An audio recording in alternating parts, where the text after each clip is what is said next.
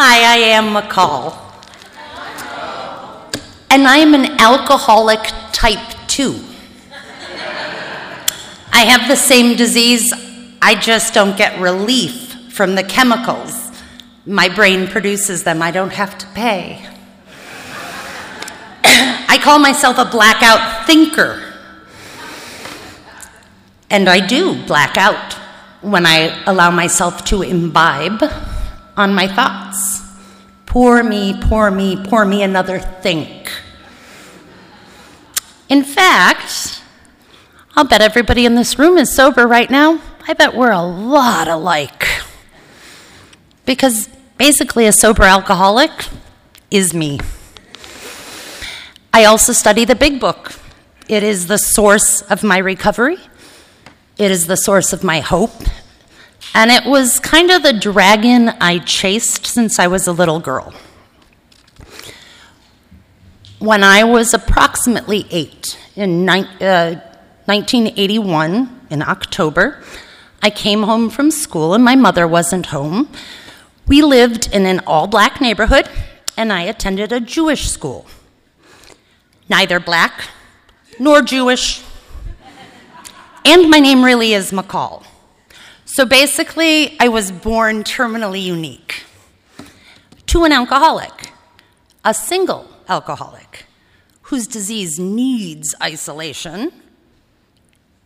And I went with her. She was my person, like she got me. And I am maybe one of the few people who grew up, who wanted to grow up and be an addict. I did not want to grow up and be an Al Anon because when I came home from school that day, she wasn't home. She wasn't home when I woke up the next morning. And I walked to school and packed my lunch. I was in like third grade. And about halfway through the day, I told an adult without the realization that they're mandated reporters and that officials get involved. And I don't like officials any more than any of you do. They freak me out. Authority in general skitzes me out a lot. And they get involved. However, my mother was raised by two incredible human beings in Cleveland, Ohio. Her father, my grandfather, John Sanders, was an OBGYN there. They deliver babies. They deli- he delivered half of Child Protective Services in Cleveland, Ohio. So, starting at a very young age, I'm pretty sure I was God's favorite kid. I didn't go into the system. I went to a very ugly, dark basement of a hospital where they flipped on lights not unlike these, and some woman a candy striper, I don't even know if that's a thing anymore, sat with me until a bunch of really cool, grown up looking kids walked in, smelling like cigarettes, wearing their leather jackets, and I thought it was fabulous. And I wanted to be like them. So I kept coming back while my mother was in the hospital that time for, I don't know, 30, 40 days. She went through detox. That was the first time I knew about when I was seven or eight. And um, I got exposed to the big book. She did the Joe and Charlie workshop when they were around in Cleveland, Ohio at the Hilton. Now, I spent most of the time in the pool, let's be real. But one moment I will never forget. I heard them reading the top of page 85 of the big book. And it talks about a position of neutrality. That's what I chase. I did not know what neutrality, what balance, what centering even looked like to the point that I didn't want it or convinced myself and others I didn't. Like it felt like I needed to drink kombucha and do Pilates or something, and that's just not who I am. I grew up with an alcoholic. I came home at 14 with a big tattoo on my chest because how else do you get through the haze? I learned to turn my volume up very loud. Um, my mom's a magical creature. like a unicorn, mythologically amazing. Beautiful in looks, in soul, in heart. Her generosity is unparalleled. She's a poet, creative, brilliant, smart, graceful, except when she drank. And I would watch her stumble and slur, and she'd become more gregarious but less magnetic. And I think it kind of tainted me because uh, when I've tried to drink to the point where I could enjoy it, I can't get past this. I am sure that I am not articulating, that I am slurring, I'm stumbling, I am acting like I saw her act. And that's not relaxing and relieving to me. It intensifies my anxiety that I was born with. So I had a woman who picked me up every day from my Hebrew school and took me to an Alateen meeting while my mom was in the hospital for that month and a half. One day a week, I thought there were no Alateen meetings. I suspect strongly she just wanted to go to her home group, so we would go to an Al Anon meeting. Did not like that. They pinched my cheeks and called me sweetheart. No one swore. People cried. They were all dowdy. They all looked like librarians to me, and they used gardening analogies so often it drove me nuts. I was like, can we use something other than gardening people? I'm like nine. Uh, when my mom got out, though, I got to go to AA meetings and sit in the back of smoky rooms and do my homework filled with laughter and joy and gratitude and excitement and life and I got to see what neutrality looked like. So I thought I needed to grow up and be an AA. There is still a piece of me that wants to be because it means I wouldn't serve above the group level in Al Anon, but God has other plans and it's His will, not mine at this point. The second time my mother went into the hospital, I was going into eighth grade. And I figured maybe it'd be a good idea to shave my head into a mohawk I wanted to be seen. And when I walked into my grandparents' house, or actually when my grandmother walked into the kitchen and saw me, she didn't flinch. Like her eyes didn't even stay on me for a moment more than they normally would. And it pissed me off. I did it for an effect and I got no effect. And so I said, Grandma, you're not going to say anything? And she looked at me and said, What, what would you like me to say? I said, Well, what's your opinion? And that woman looked at me and she said, I don't have one yet. Like, what do you mean you don't have an opinion? Uh, like, my head was, it was bad. It was really bad. She said, No, I'm having a reaction. I'm not comfortable enough to form an opinion yet. Would you like to take me in an area where kids are wearing that hairstyle, and then I can get more comfortable and tell you what I think of it on you? It is not what I was looking for that day. Today, it's what I'm looking for. She set an amazing example for me.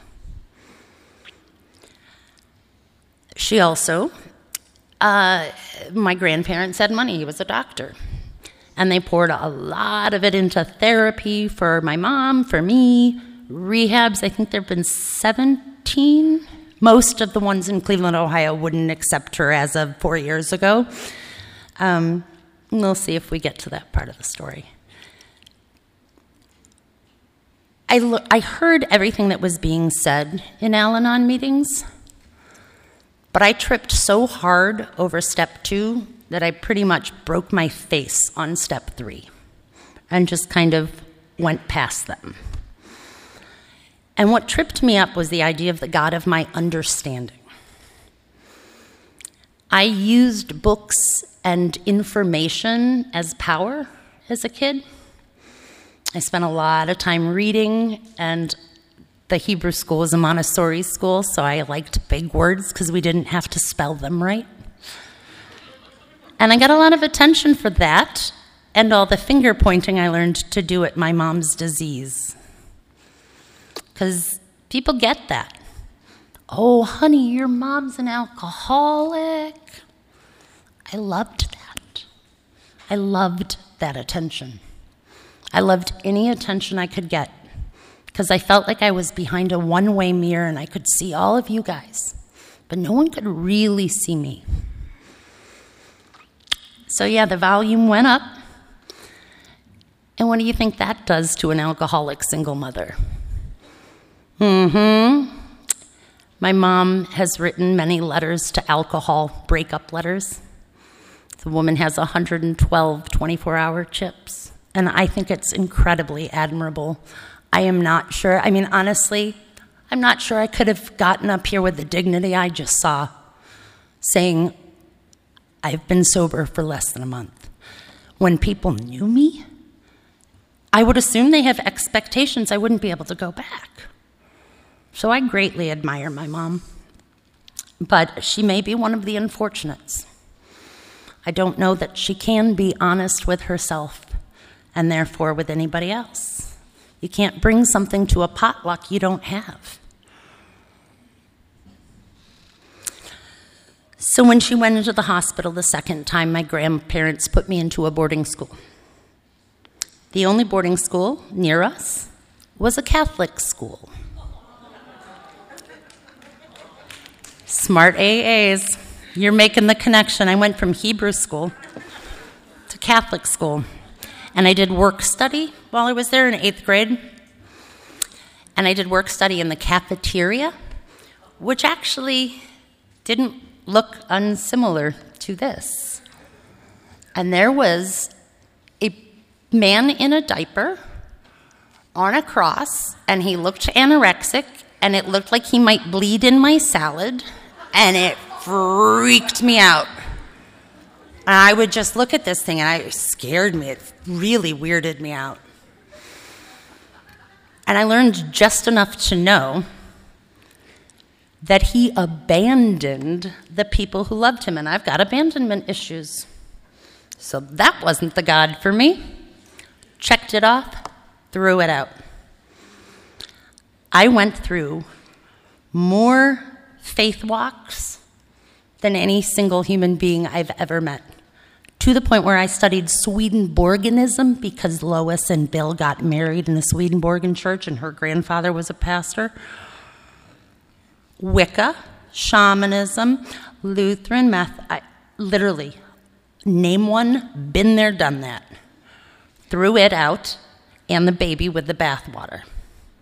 Seeking this God of my understanding, and I understand a lot. I am a smart kid. Smart grown up now, I guess, sort of. And I couldn't find this God of my understanding.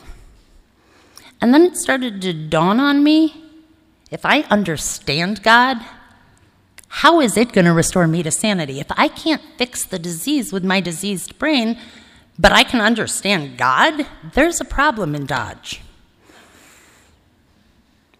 I called it the Gomu for a long time, the God of my understanding, the Gomu. Miss Shapiro, my sponsor at the time, asked me to give it a name. So for a while, I called it Sam because Miss Gardner herself just said that as long as it's not you, McCall, it just can't be you. And I was like, okay, Sam. Why Sam? Sure ain't me. but I did it out of rebelliousness, not out of need and want and love. And I've done a lot for the sake of rebelliousness. Some really fun stuff, and some really harmful stuff. I am, as they say in our literature, irritable, restless, and discontent. Another place it says um, that we may be dominating. Uh, yeah. Been there, done that, probably have done it today. I never was able to find the relief that my mom seemed to get when she drank or took pills, and I craved it. The one place that I got to find it occasionally or it felt satisfying temporarily was in relationships. because I felt like if they saw me as good or attractive or smart or funny, then maybe I am. Because when I look in the mirror, I couldn't see it. So I needed someone else to see it. However, this damned disease also tells me I don't want to be in a club that would have me as a member. So I tossed them with the other bathwater, and I've hurt a lot of relationships.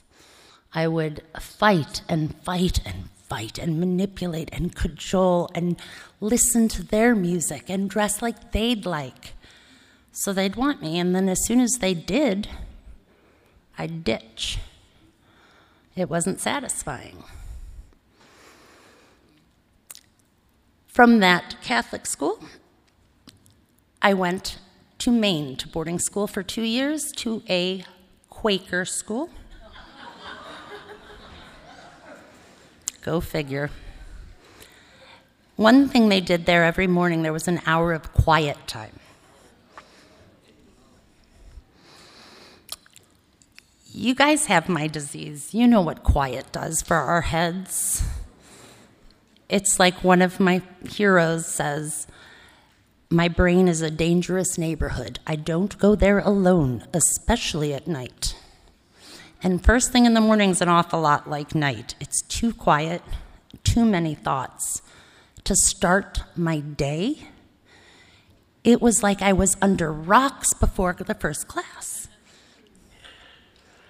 So I learned to keep busy and to keep loud because it would drown out all the noise, at least somewhat. I became a doer, not a human being and I'm capable. I have been very successful with very little effort at a lot of things. And it gives me kind of a survivor's guilt. Like I don't feel worthy of it. I don't I know I don't deserve it. But I really still do think I'm God's favorite kid. The blessings that are bestowed upon me are stupid good. And it just made me feel less so I would edit myself more to show you what I thought a person looked like that would deserve all the things I have. I often have put myself in situations around people who have less than me because, again, when I look at them, I can see me. Not in the mirror, though and I was still looking for this God of my understanding. The only time I remember getting a glimpse of it was when I was a little girl. I was watching um, Carl Sagan, is a scientist, and he explains flatland, which is this concept of, of dimensions. And if I drew a stick figure on a piece of paper and tried to talk to it, and it had reason and logic and could hear me, it wouldn't know what the hell was going on. It would think it's insane. There's no such thing as up. It can't see me. If I wanted to interact with that stick figure with consciousness, I would have to literally put my hand through the paper to cross its plane of dimension. What would the stick figure see? A dot that came out of nowhere and that gets bigger as it comes my wrist and then disappears? it would think it was going crazy. And I tried so hard to restore myself to sanity that I couldn't see anything outside of my perception. If I can't hear a dog whistle, it doesn't exist. I know x rays exist because there's uh, ways to see them. But if I couldn't see them, it's not real. And Sam or the Gomu quickly became surreal it became a story. It's Holden Caulfield, it's myth. But I would always have this idea of neutrality and this dimensional interaction. Another thing I heard when I was pretty young in the big book is that the fourth dimension, that we get a pass to rocket into the fourth dimension. Now, today I know you have to stand in line at the consulate to get your passport stamped with a visa, and it sucks to travel sometimes, but getting there is worth it. I didn't know that at the time because I'm a rebel. At that Quaker boarding school, we had just study hall or study time between 7 and 9 p.m. I loved working, I loved learning. There were two hours a day, I would not do it. 7 to 9 p.m. I mean, it's compulsive rebelliousness. If you tell me if I like you and I'm feeling good about you and you like Alanis Morissette, that's my favorite musician. If I'm not feeling good about you, I can't stand her. I mean, it's pervasive. It is not just to one person, it is my whole picture of reality changes based on who I'm talking to and how I feel about them, which usually is dependent upon what I think they think about me.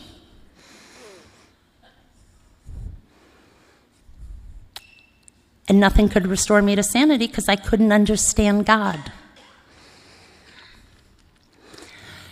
At 25, I got in my car and drove, tried to do a geographic, drove as far west as I could until I hit water, and I still live in Los Angeles.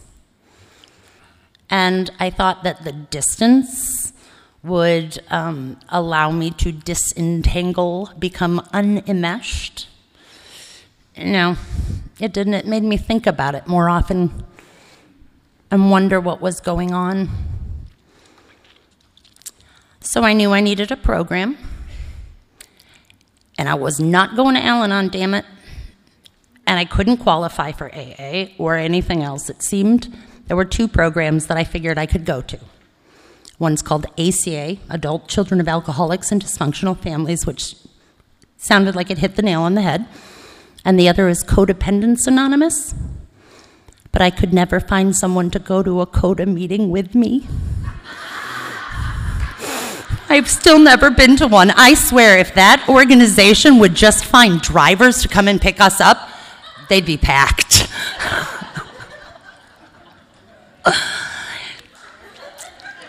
ACA, though, that worked. Dysfunction, addiction, yeah, that's my people. So I did it for three years, and I worked through their book. They read this red book. It's wonderful, really hits home. I worked through this yellow step workbook and filled out all the answers with a sponsor. And when I was all done, it was as if somebody found dirt under the grout around my tiles that I never knew was there. And I had done a lot of soul searching, I'd done a lot of step work up to that. And there was all this dirt, and it sat there at the bottom of the toilet in me and nothing flushed it. And this idea of neutrality kept coming back to me. I craved it. And I thought it's what we could find in alcohol or drugs or something, like I could get Lotsoed or whatever. Couldn't get past the head. And I didn't like to fall asleep because it meant I'd have to wake up the next day, and I dreaded it. Mornings have always been tough for me because of my disease, I think that I have to plan out my day with lists of all the things I need to do, my to do lists, so that I can check them off in order. Make my bed, do this, do that. And it was, I was tired before I stepped out of my bed. I was exhausted. In the meantime, in Los Angeles, I met a man I thought we were going to have a two week fling because he was just dipping his pen in the company ink.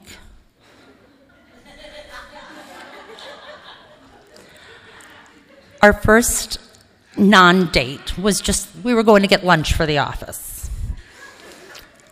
And this boy looks at me and he said, So do you believe in Jesus? Uh, like, is he my Lord and Savior or something? no, gosh, no. Oh, okay. Why? Why do you ask? Mm, no, mm, my dad's a pastor. Oh, where? Dallas. Both of my brothers are too. Oh, that was intriguing. I don't know if I realized it consciously in that moment, but I may have. I thought I was going to ride his coattails into church, into faith, into family, into function.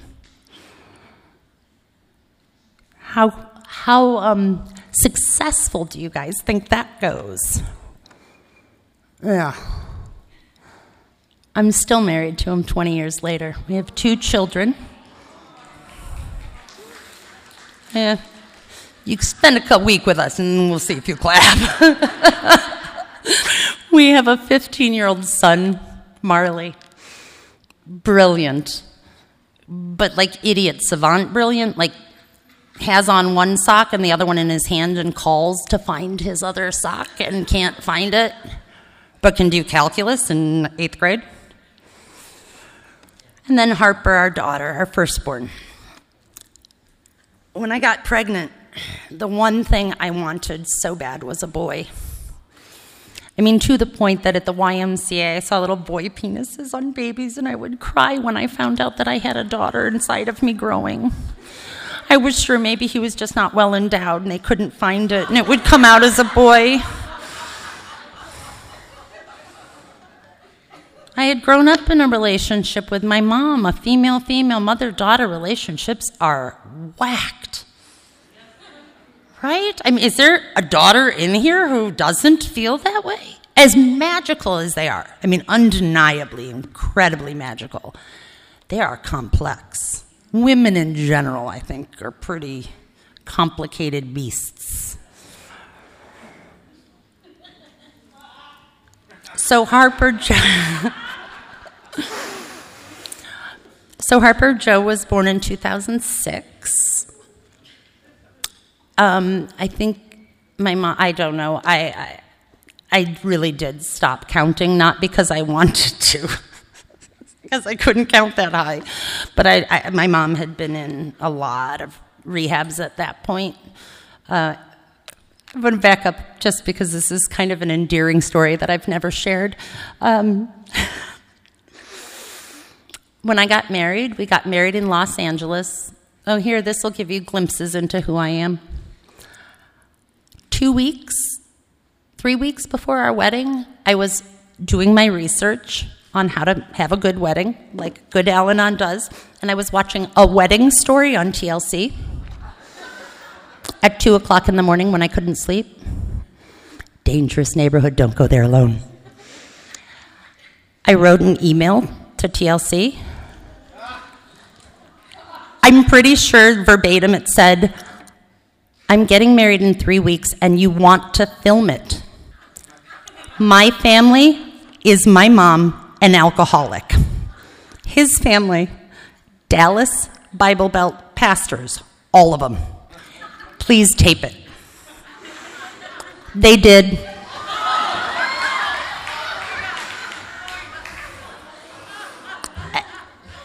And it's as funny it's funnier than this, frankly.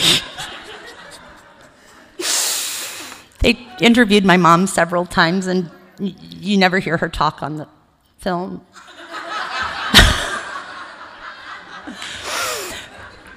I also made my husband do dance lessons, three of them for our first dance, because you can learn a dance in three lessons. Come on, it's dancing. No, no, no, no. But we practiced I probably convinced him, made him practice until about 2 o'clock in the morning the night before our wedding, till we had it down. Oh, I mean, the whole thing, like, I was like, it was all like dips. It was complex. Go figure. And the sweet kid, he did it with me. My mom didn't see it. She was at the mini bar, it's free.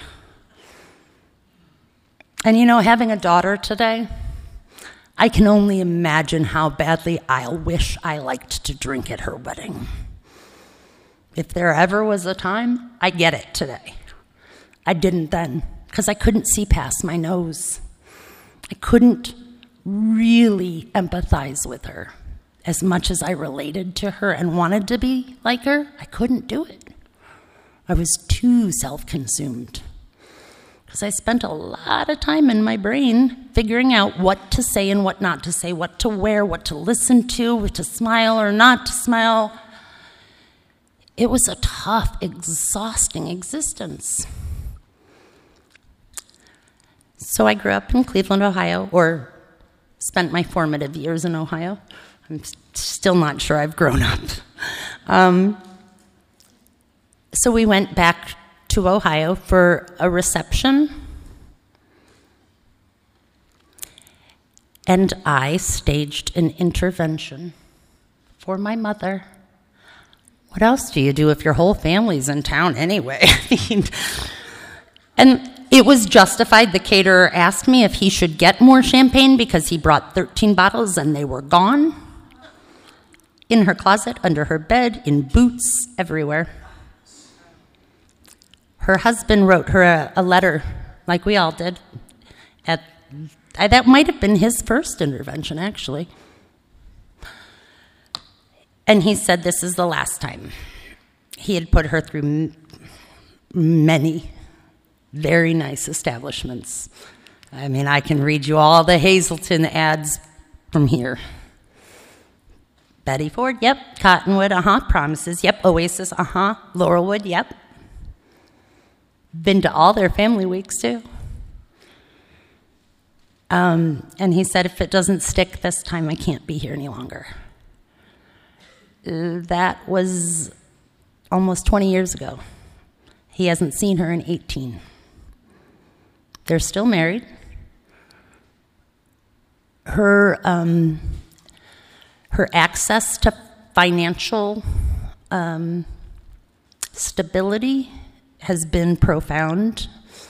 And it's kind of like somebody put a really nice cushion at her rock bottom so that she doesn't quite have to hit it.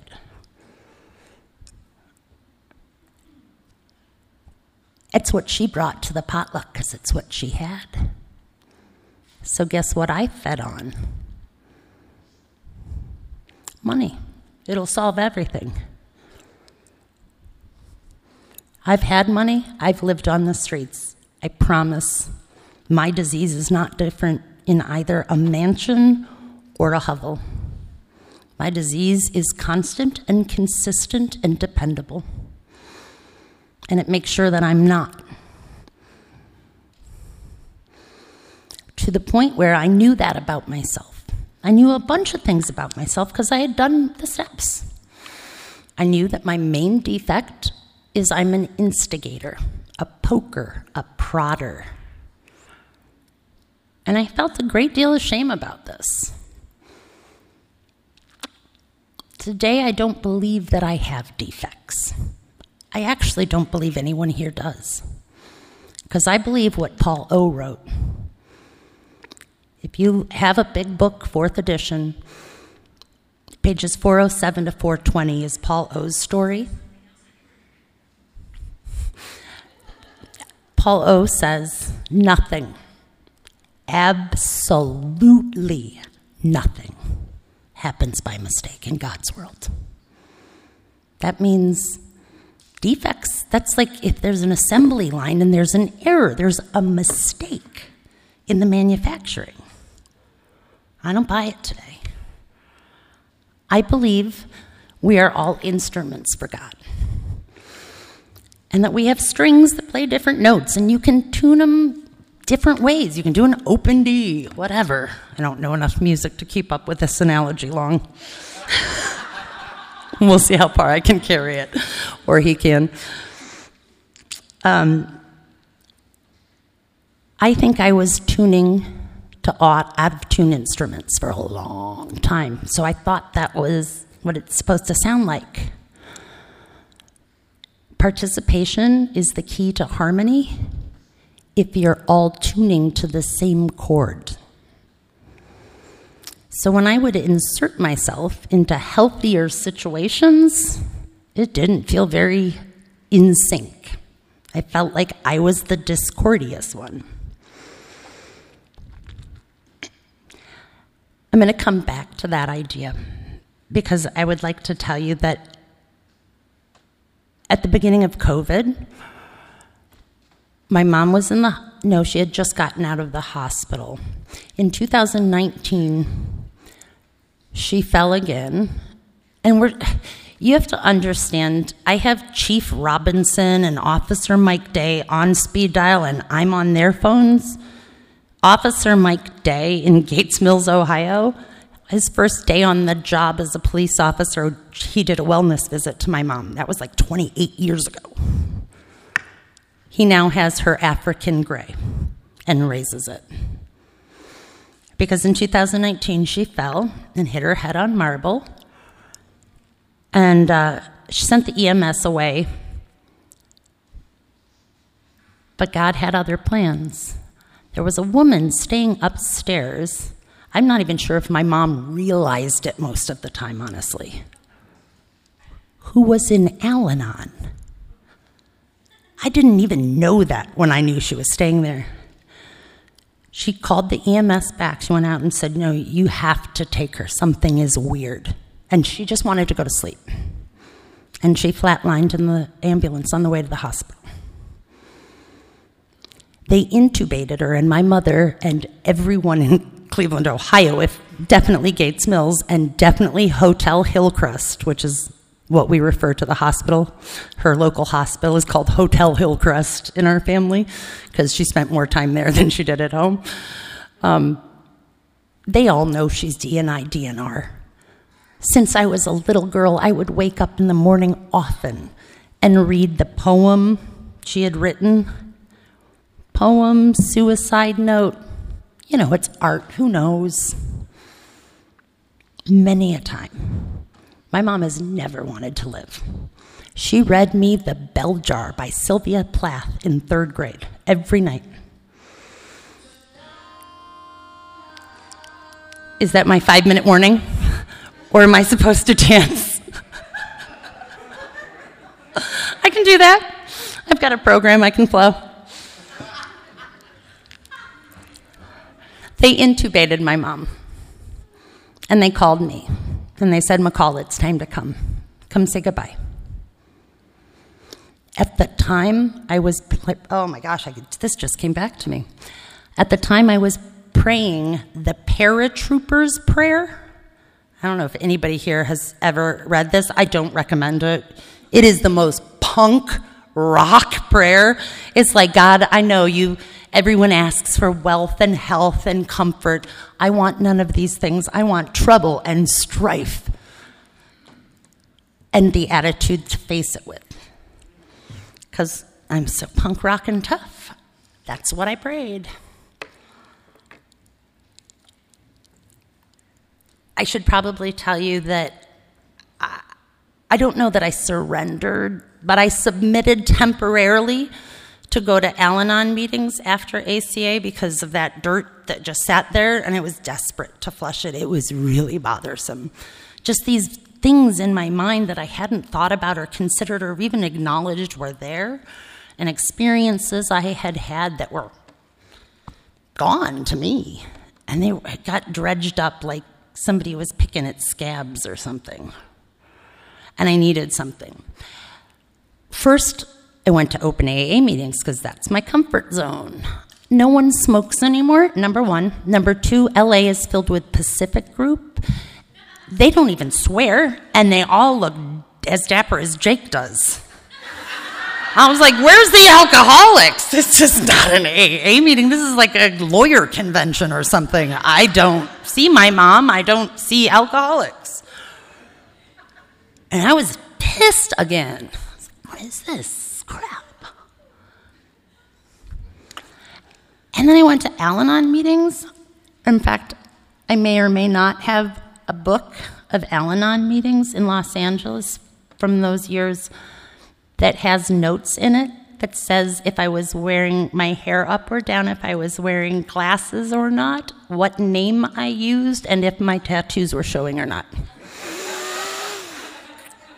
Because I had been trained in Alateen to just say yes to any reasonable program request. And it was like trained in me, it was instinctive. So if you said, hey, could you take the literature bag home? I'd be like, yeah, uh, no, no, I'm not in Al Anon. And I wasn't going to have that. I wasn't going to be made a fool of. So yeah, I um I audited Al-Anon. But I mean, I would come after they did the steps. I knew the steps by heart. I knew the traditions. I knew the concepts and warranties. I didn't need that crap. I just wanted to hear the shares that had it harder than I did so that I could feel better about my world or vomit all over you guys with all my emotions to get my uh, glasses tuned, my prescription fixed. My disease is as progressive as yours. That wasn't very helpful because I would also leave before they drink the Kool Aid or whatever they do. The little chant. Not my scene, guys. And oh my gosh, has if you guys do you guys know the Al-Anon suggested closing? We say things like you'll you'll find that you may not like all of us, but you'll come to love us in a very special way.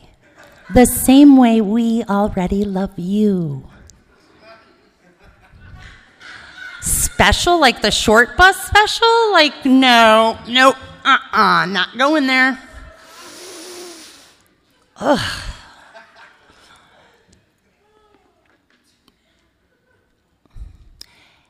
And then something happened.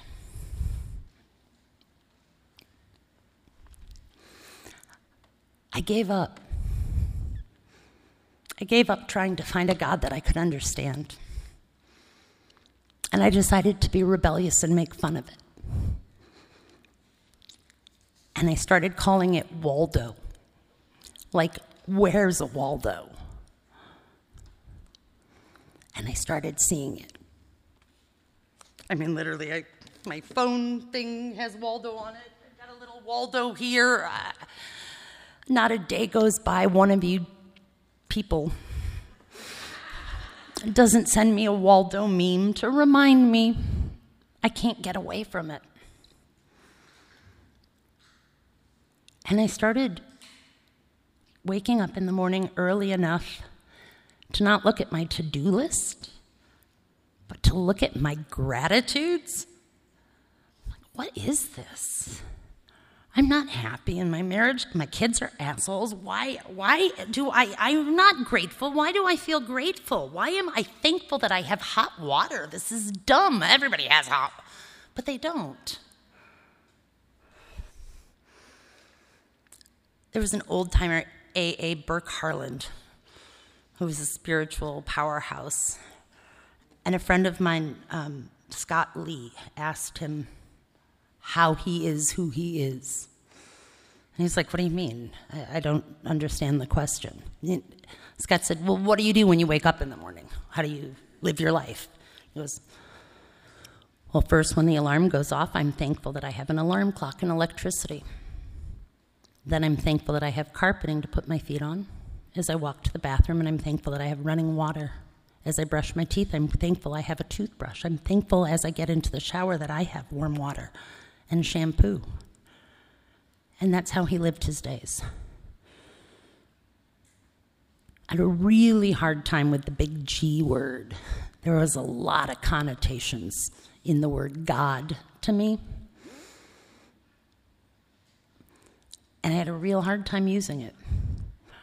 But somehow, Waldo made sense.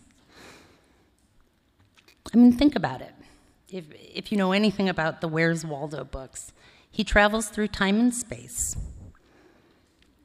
There is not a page of any book drawn by Martin Handford that does not have Waldo on it. He starts them all with Waldo.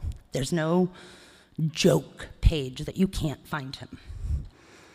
And I think it's kind of an allegory because I don't think there's a cloud that exists without a silver lining. And He's the silver lining. He's in everyone and everything, in every situation, in the freaking chair, in the belt around this. I just watched him appear. I didn't even know he was in the belt, but I knew. And it became my game to find him. What is that but praise and worship? But prayer, that was hard. So I started using, poetry. And there's a Mary Oliver poem called Praying. And she talks about how it doesn't have to be an elaborate thing, it's not a contest. You can use weeds and stones in a parking lot. Just string a few words together. They don't need to be elaborate, it's not a contest, but a doorway into thanks and a silence in which another voice may speak. So, at my home group, which, because I'm his favorite, happens to be the single oldest meeting on the West Coast, it's called the Arlington Group. And in fact, when Bill Wilson would go to visit Aldous Huxley, his friend out there with Lois, people would come out with their alcoholic and they'd do a potluck or whatever, you know, buffet. And the non alcoholics would stick around and clean up when the AAs went into their meeting. The secretary's bag of the Arlington group had NAA papers in it because it was before Al Anon was a thing. And at that meeting, there was this one man, Richard V., who wore a hat much like Jake is wearing and stuttered and I keep notebooks because I'm intellectual. And so I would take notes at every meeting and write down things. And I could not stand when this guy would raise his hand because he would use his entire three minutes to say one sentence. He couldn't get it out. And I couldn't make sense of it. So I would keep myself busy and my mouth shut by writing down whatever he was saying.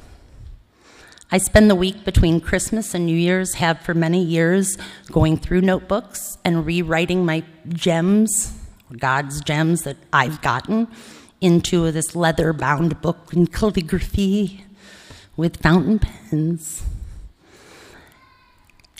That year, nine out of ten things I wrote were by Richard V. And my favorite? Was a poem. Well, it's, it's a paragraph from a book by Richard Bach, who wrote Illusions and Jonathan Livingston Seagull, if you're old enough to know those. But this is from Running from Safety. And it became my prayer and my mantra. And this is, I don't even know, eight, nine, ten years ago or so, maybe? And it goes, lean into your fears. Dare them to do their worst and cut them down when they try. If you don't, they'll clone themselves. They'll mushroom till they surround you and choke the road to the life you want. Every turn you fear is empty air, dressed to look like jagged hell. When the time comes to fight, I will be with you and the weapon you need will be in your hand. And I prayed that thoroughly, rigorously, wanting it to be true, not realizing it had already been true all of my life. It's not about the wolves in sheep's clothing. I mean, it's not about the sheep in wolves' clothing. It's about the wolves in sheep's clothing, or vice versa. I don't even know what I'm saying, but you know what I mean. All the things that scare me, or disgust me, or piss me off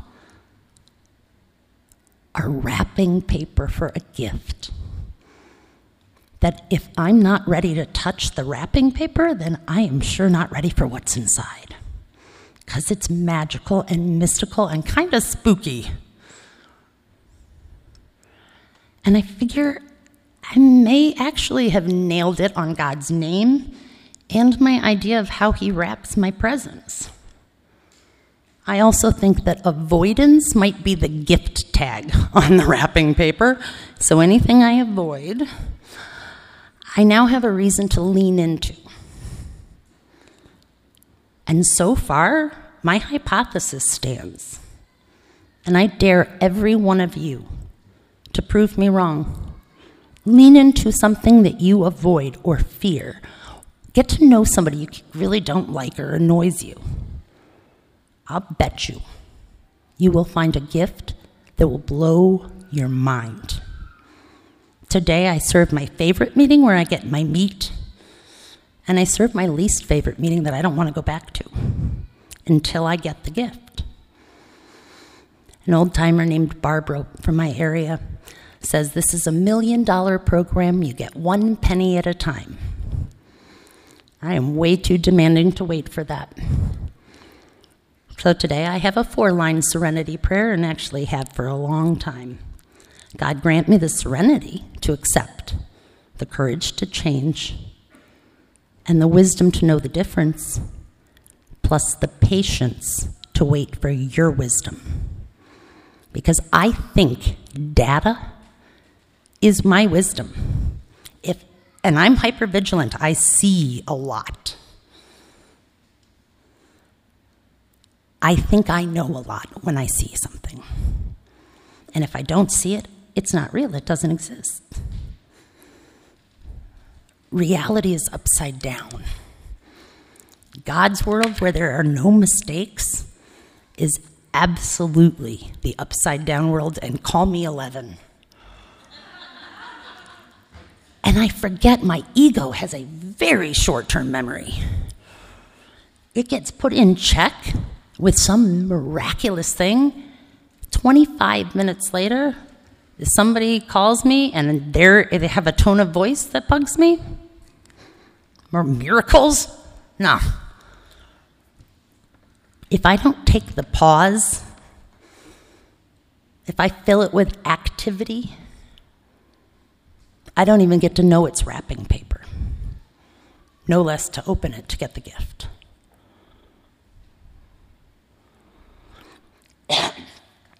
One of the things I did when they called me from Hotel Hillcrest to come and see my mom, the first thing I did was ask my daughter, who was 13, 12 at the time, I guess, if she'd like to go too. Fully hoping she was going to say yes because I'd have to convince her otherwise. Remember how I wouldn't go to COTA without someone? You think I'm going to go see my mom die without somebody? Oh, well, if it's a 12 year old kid, she can handle it. She's cool. She would probably tell you she's glad she went. She would also probably tell you that she was okay with me staying there for a month while my mom recovered. She was also probably okay with me going back there when, after my mom finally got discharged from the last place, she went back to Hotel Hillcrest less than three weeks later with alcohol poisoning. And she would probably tell you that it was okay that when COVID hit, that I decided I was prepared to do a living amends and take care of her till she's gone. And when Cuyahoga County filed for legal guardianship and started a lawsuit in 2020, uh, 2019, 2020. And I wouldn't accept legal guardianship from LA to Cleveland. I decided I don't know that my mom's disease deserves to be punished. They were going to lock her up and throw away the keys and not give her access to leave anytime she wanted to. They were going to take her funds and give her what they thought she needed. That is not, my mom's never lived like that. And I don't think it's kind to take a woman with a traumatic brain injury, addiction, and I mean, her brain is pickled enough that they were able to put her skull back together after doing that operation with all the swelling. It looks like an avocado. Like, like her brain is like the pit of an avocado. It's six millimeters shifted now because of the fall, and it's shriveled like a cucumber gets shriveled into a pickle because it soaks in alcohol. And it felt, when I would think about, when I would put myself in her moccasins, it felt like, like prisoner of war kind of stuff. To go from the lifestyle she's had to that didn't feel right. But I live in a fourplex in Los Angeles. I've lived there for 20 years. My downstairs neighbor, 44. On the other side, 18 and 9 years, respectively. People don't leave. I mean, it's where Paris Hilton would live if she lived in the ghetto. It is gorgeous. and it's cheap. So people don't leave. The day that I was doing two way prayer that morning, and that thought came to me that it, she'd be like a prisoner of war there in Cleveland. She would never be able to come and visit. We could go see her, but where were we going to stay? They were going to sell her house. My downstairs neighbors in my fourplex, not the one who'd been there 48 years, the other one, let me know they were moving out and going back home. And I prayed about it and I talked to my husband. And we hired a relocation service to go and pack up her entire house because she was in the hospital at the time in LA because she had been visiting us. And we moved everything in her huge house to this apartment. And I fit in as much as I could and made it look as much like her house as possible. Called Officer Mike Day, and he took Einstein, her African gray parrot. She couldn't have dogs there because when you sign the lease, it says you wouldn't have a dog over 20 pounds. She does have a Maine Coon cat that's 32 pounds, however, because I'm still a rebel. um, she really does. Goose. I, am I right at time? I don't, I'm not looking. Tell me to be quiet when it's time. um, when my mother first moved out, uh, we were doing Zoom program on Zoom. And like many people, I was like, this isn't real program. Wrapping paper. Silver lining.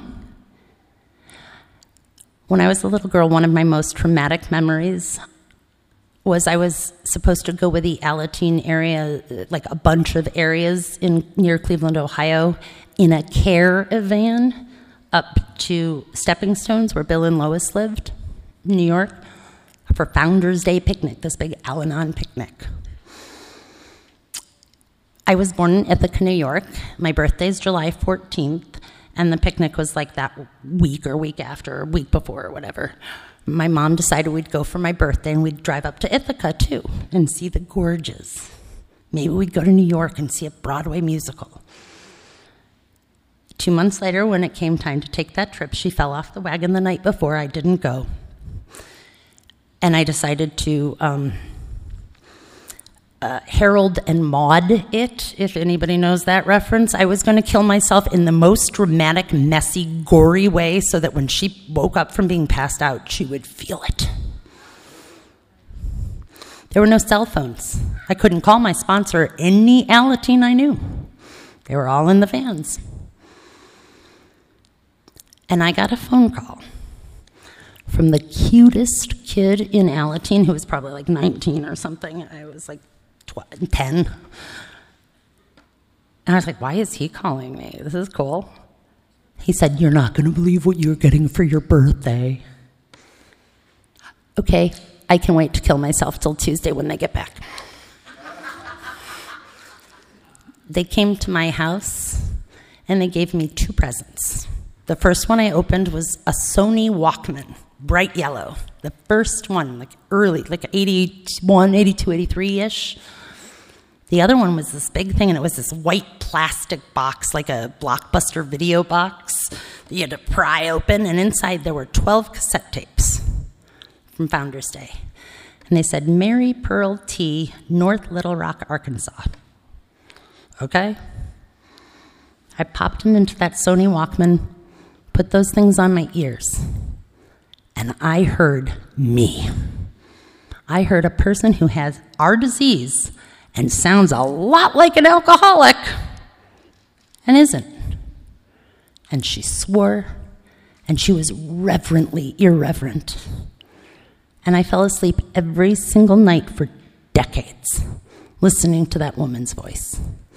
Fact, Miss Shapiro's voice is getting louder now, but for a long time it was Mary Pearl's voice. Kind of on both shoulders, kind of the devil and the angel on my shoulder were both of her. Sorry, Merp. Uh, the silver lining of COVID is every Monday afternoon I study the big book with her. I thought she was dead. No, she's my friend. She's my teacher. She's my sister. All the people I grew up listening to because people like Greg tape us. I can call. And they don't even have to like me, and they love me in a very special way. we recently lost Butch, Larsine's husband, and I know Larsine and Erlen Butch because of their tapes and because they've spoken at Arlington for us as a family. And I wrote her a long message on the plane last night because I had sent her a book. And when I, I didn't send it because it felt too Alan on and on and on. But it was all about how I bet you I'm going to see Butch when I talk. I bet I'm going to see him in so many people's eyes and hear him in so many people's voices. The first man I met when I arrived here today came up to me and shook my hand, and his name was Butch. And I immediately hit send on that long novel of a text that I wrote her. because I love Waldo. And I don't know if I'm an instigator or not, but I know that there's no mistakes, and I am not one. And frankly, I'm just not damn powerful enough to make a mistake or to do good. I'm fairly insignificant in the big picture, which gives me a lot of leeway to do things and to experiment. So I think my time is done, and I'm just going to tell you for my 50th birthday, I got the privilege and honor of taping the Al Anon International Convention in Albuquerque. And a girl asked me to sponsor her when I was there. The last day, she went to get a tattoo, and I haven't gotten one because I haven't needed to rebel since my 20s. And I got one. And it says, Every turn you fear is, jag- is empty air dressed to look like jagged hell. And the look is Waldo's glasses, because that's what I look through to see things, including me today. And I'm okay. And I don't need to be great, because I'm not awful. I'm just me, and that's perfect. So, thanks for letting me hang out with you guys and listening to me. I don't feel like I'm behind a one way mirror unless you guys are all there with me. Thanks for holding me up.